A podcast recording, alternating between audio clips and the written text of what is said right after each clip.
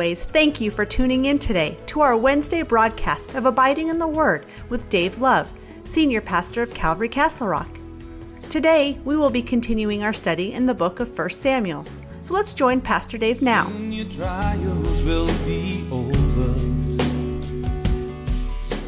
go to Samuel, 1 Samuel chapter 12. Up to this point, Saul has been made king over Israel. He leads his people in victory over the Amorites.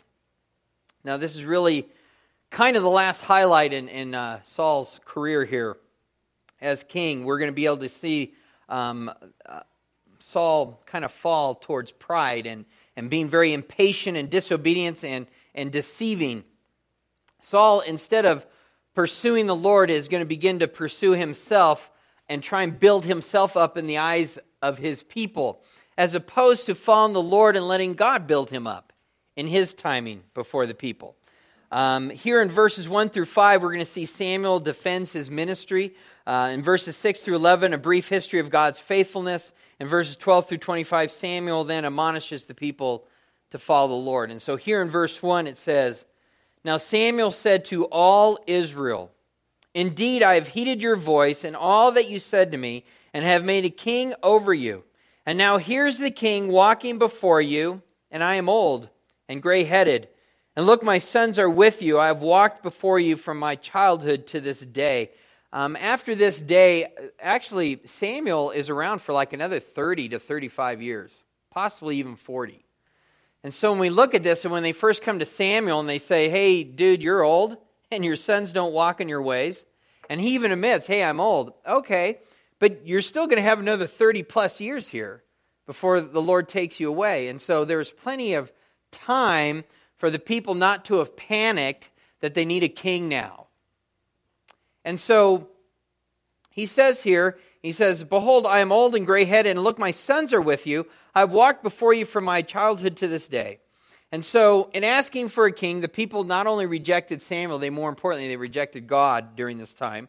Um, Israel has been governed for nearly 500 years by judges that God has raised up, uh, but they still want to be like the other nations. Samuel in this chapter is helping Israel to make the transition from Samuel being the last judge of Israel to Saul's leadership. And so before Samuel leaves his post, he wants to set the record straight.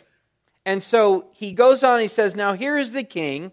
I am old and gray headed. Samuel's telling Israel that his day is over. And so now he's just going to be uh, the advisor to Saul. But Saul's the one that's going to call the shots from here on out. And then he says this And look, my sons are with you. This is huge. My sons are with you. This tells us that he took disciplinary action after it was brought to his attention that his sons do not walk in his ways and that they take bribes.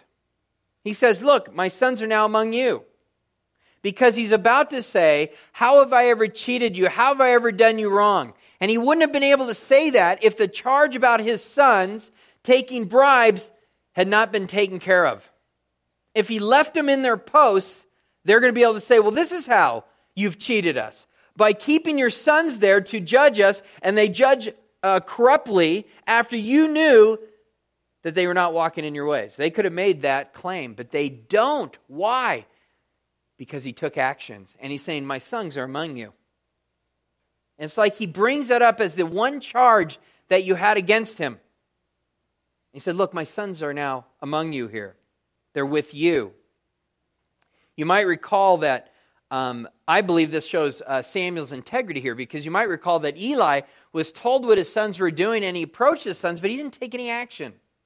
He didn't do anything. He didn't sit him down when he should have. He's the high priest. He could say who's a priest and who isn't. And so God comes to him later and says, You honor your sons more than me. And because that, I'm going to honor those who honor me. And because that, I'm going to judge you now. And you're both your sons are going to die on the same day. And so he judges Eli that way. But God doesn't judge Samuel. Why? Because Samuel took actions once he knew. Look, you're not responsible for things you don't know.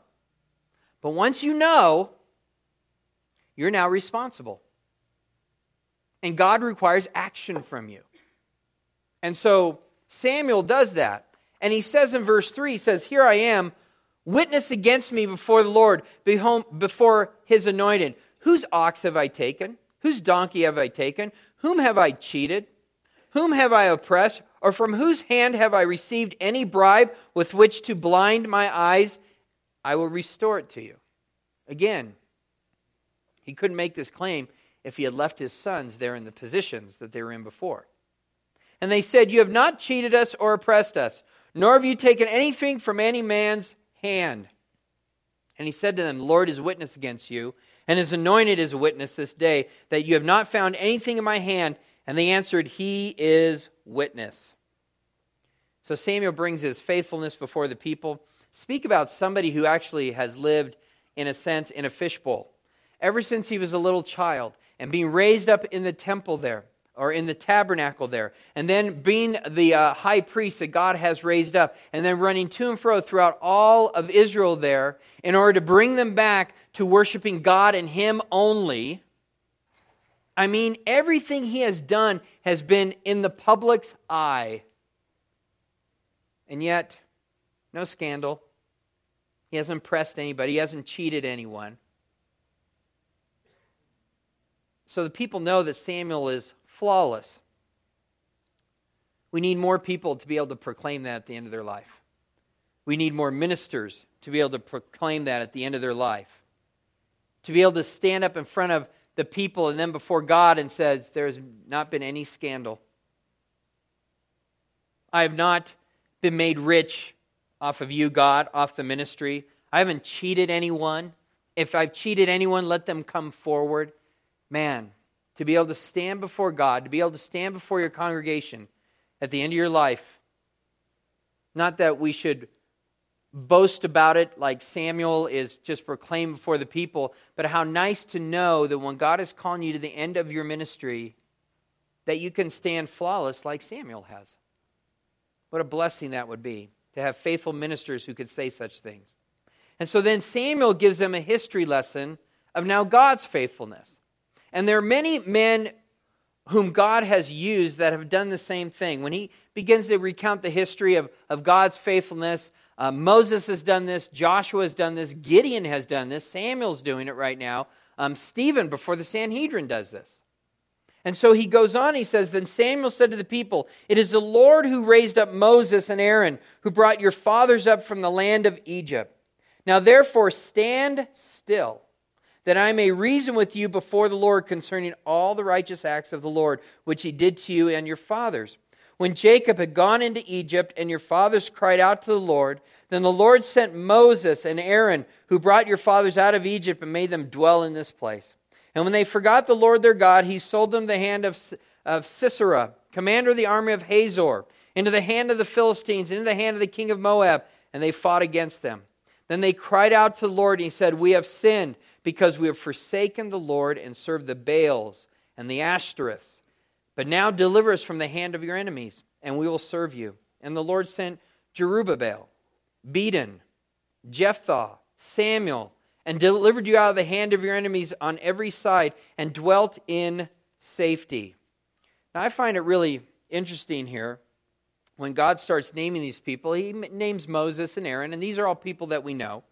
And then he says, and then I sent Jerubbaal. Who's that? It's Gideon. That's Gideon. That's Gideon's name. And the question I have is go, Lord, why didn't you just say Gideon? I sent Gideon. You would recall Gideon. When I say Gideon, you go, oh, yeah, I know Gideon. But when I said Jerubbaal, you're going, who? And I, and I look at that and I just go, why, why did you say that? And I just want to let you know I have no idea. but as I was dwelling on it, Jerubbaal means, um, uh, that's a name, name, that means that uh, may Baal plead his case. And it's almost like I think that the reason why the Lord said that is because they probably know about Moses, they probably know about Aaron, they know about these guys, they're probably thinking they're godly men that God has chosen to lead them and to be judges over them. But Jerubbaal was not. He was a follower after Baal. That was his name. And yet God comes calling him even though he was not being faithful to God. Again, just showing God's faithfulness. It's almost like the Lord saying, I don't even have a godly guy that I could raise up today. So I'm just going to choose this guy right here. Why? To make my name great, he's saying. To show my great faithfulness towards you, even though you're disobedient. Just something I, I thought of as I was going through this and going, wow, how weird. Jephthah and Samuel, and we know all these other guys, but man, why'd you call Gideon Jerubbaal there? Think about that. You might have a better reason when we have the question and answer time here in a moment. Uh, Bedan, they say, is probably Barak uh, there with Deborah. Um, they think it's just a, a, variant spelling of Barak mentioned in Judges 4 6. Uh, the Septuagint has it that way.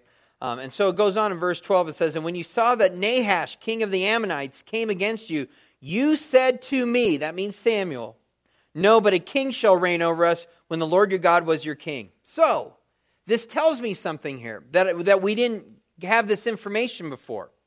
That Nahash was not just somebody that all of a sudden came on the scene out of nowhere to where then uh, Saul went and, and defeated him, as we, as we read in the last chapter. That means that there was trouble on the horizon. It's not as though he just shows up on the outside of the gates of this town and they go, oh my goodness, Nahash the Ammonite's here. No, they knew that Nahash the Ammonite had already been causing trouble in the region. It was because he's been causing trouble in the region, according to this, that they come to Samuel and they say, Put a king over us.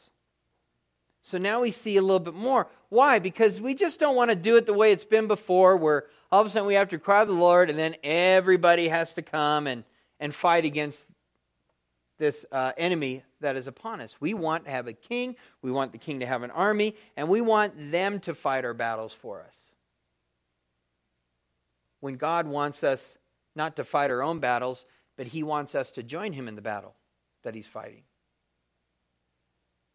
And so that gives us a little bit more information that Nahash has been a problem for a while. And it's one of the reasons why they were seeking a king. It says, Now therefore, here's the king whom you have chosen and whom you have desired. And take note, the Lord has set a king over you. Even though the Lord was your king, and man, he was a good king. He was a good king. And you want a king for fleshly reasons. And so it says in verse 14 If you fear the Lord, serve him obey his voice. Do not rebel against the commandment of the Lord, then both you and the king who reigns over you will continue following the Lord your God. One of the things that um, usually happens when I counsel somebody that has fallen away, they've backslidden, they're not walking with the Lord, they've done something horrendous that they're now feeling uh, uh, repentance over, which is a, a really good thing. I say, look, we can't do anything about what you've done in the past but you can do something today. How can you be obedient to the Lord today? To where then you'll be obedient to the Lord as you move forward. We can't do anything about this. You're, you're admitting that this was wrong, that you did this, that is great. Now, how can we be obedient to God today? And that's what Samuel's saying here. That's what Samuel's saying. Look, you blew it. You asked for a king. You did it for the wrong reasons. Now, this is where we are today. How can we be obedient today? And he tells them. He says, Obey his voice, serve him, don't rebel against his commandments. Then both you and the king that reigns over you, you're going to do well. You're going to do well. Just follow the Lord. Just follow the Lord. I love that about God. Isn't that what he does all the time? You just, for whatever reason, just been a knucklehead the last three days. Okay? For some of you here, it's been longer. For some of you, it's been less. But let's just say we've been a knucklehead. What can we do about it? We can confess it, is what we can do. And then we need to ask the question, but how can I be obedient right now? How can I be obedient today? And that's the direction that we need to go. That's the direction we need to go. And so he goes on and he says, Now therefore, stand. See this great thing which the Lord will do before your eyes. You know, in my walk with the Lord, I have found that I've fallen into this pattern time and time again, where I don't say it, but I kind of act it out in the way of, yeah, I know the Lord has moved in my life. I've seen him move and this like that, but I start to, you know, act as though I haven't seen him done anything in a while. And so Samuel's done amazing things before the Lord and before the people. The people really do believe that Samuel's in touch with God. He's the last judge, and he's the one that needs to go before the Lord, that they can't really go before God, that he's the real spiritual one. And so, to re emphasize that, if there was just anyone wondering if, eh, I think Samuel's lost his touch, I think Samuel, maybe God's not using him as much anymore. Samuel's about to do something here through what the Lord is telling him to do. And he says, Watch what the Lord is going to do before your eyes. Is today not the wheat harvest? I will call to the Lord, and he will send thunder and rain. Then you will perceive and see that your wickedness is great, which you have done in the sight of the Lord in asking a king for yourselves. Have you noticed that in the last four chapters or so, this same theme keeps coming up, even though they've admitted, you're right, we, we shouldn't have done that. But he just wants to emphasize it was very wicked of you to ask for a king. Okay? It's very wicked for you to ask that. The Lord was the best king you could have had, and yet you're asking for a human instrument. You're going to get that. You now have that. Now obey him as God leads him. However, you shouldn't have done it. And let me make this very, very clear. And he says, I'm going to send thunder and rain, even though it's the wheat harvest. And so Samuel called to the Lord and the Lord sent thunder and rain that day, and the people greatly feared the Lord and Samuel. Talk about Samuel literally preaching up a storm. And all the people said to Sam, Pray for your servants, the Lord your God, that we may not die, for we have added to our sins the evil of asking a king for ourselves. The wheat harvest is between May and June. There is no rain that falls during that time. As a matter of fact, when the rainy season ends, it really ends. It ends pretty abruptly. When it stops raining in like the beginning uh, of April, so they don't see a stitch of rain until the rainy season begins again. And so for rain to come during a very towards the uh, uh, beginning to the middle of the dry season is like that just doesn't happen. That doesn't happen. And so he sent him rain and thunder along with it, and it scared him. And so then Samuel said to the people, Do not fear. You have done all this wickedness, yet do not turn aside from following the Lord, but serve the Lord with all your heart. I'm just emphasizing you blew it. Just know that you blew it. And go forward today with a heart of, I want to follow God.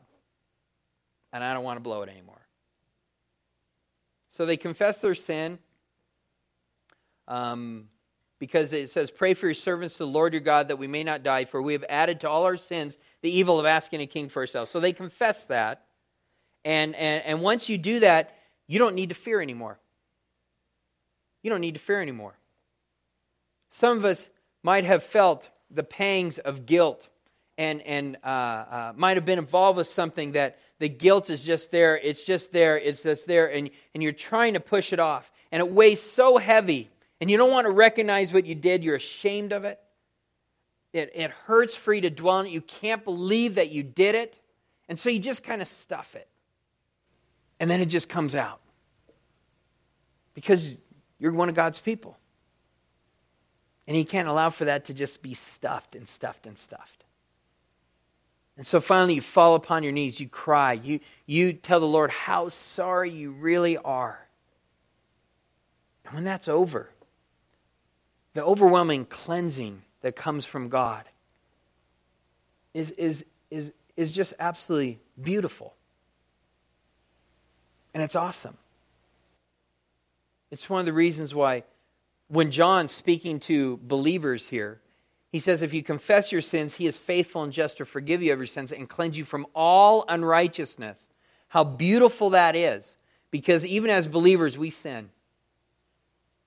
And some of us, we know better because we've been walking with the Lord so long. How could this have become a part of my life? How did I get involved with that? Why is it that I did that?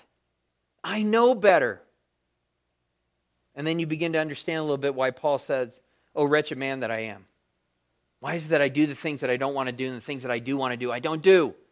You begin to understand that. It's not an excuse, it's just a reality.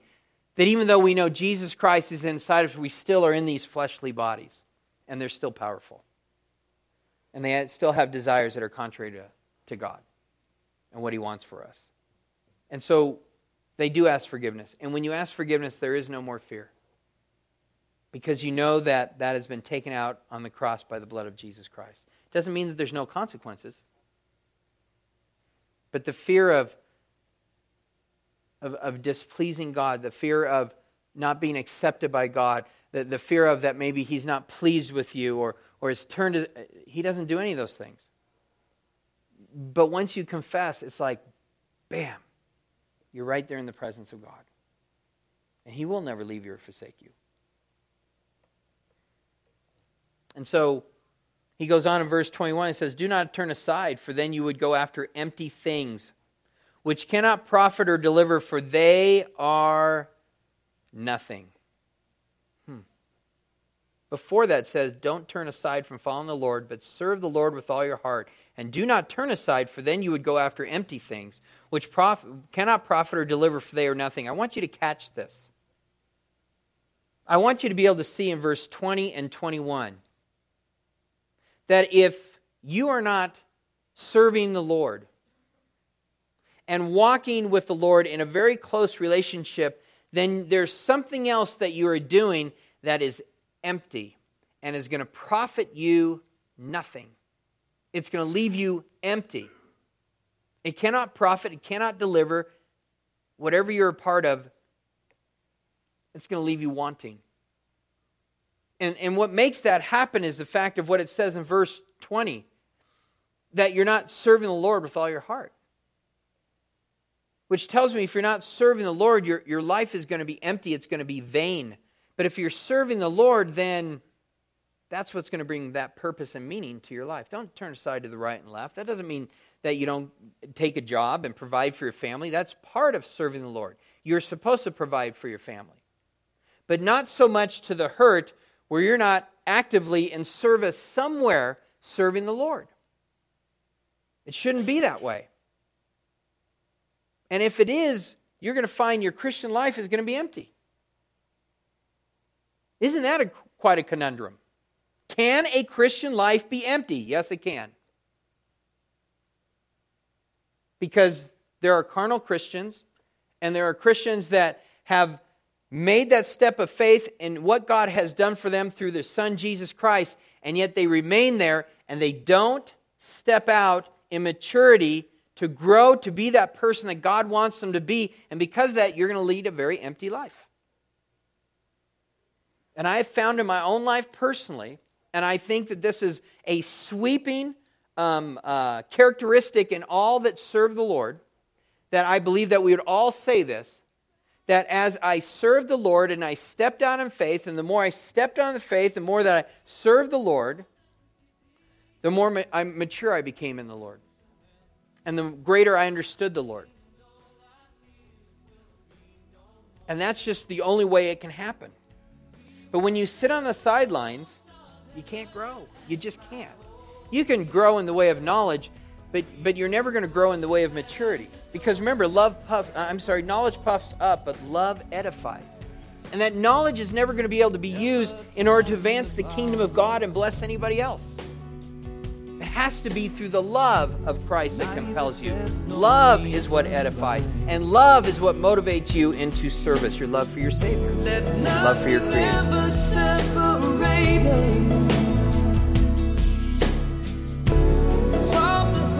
Well, that's all we have time for today on this Wednesday edition of Abiding in the Word with Pastor Dave Love.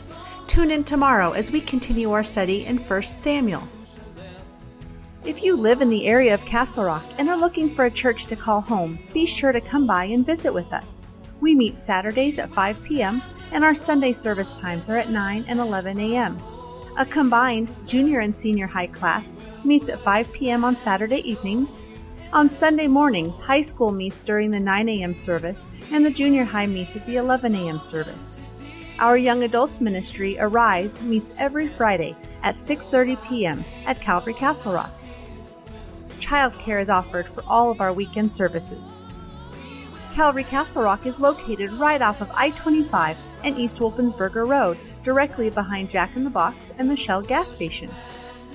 For more information about us or this radio ministry, please visit our website at calvarycr.com or download our free mobile app from the Apple App Store or Google Play.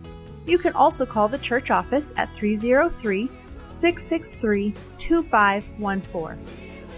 Thank you again for joining us today. Until our next time together, we want to encourage you to always be abiding in the Word of God.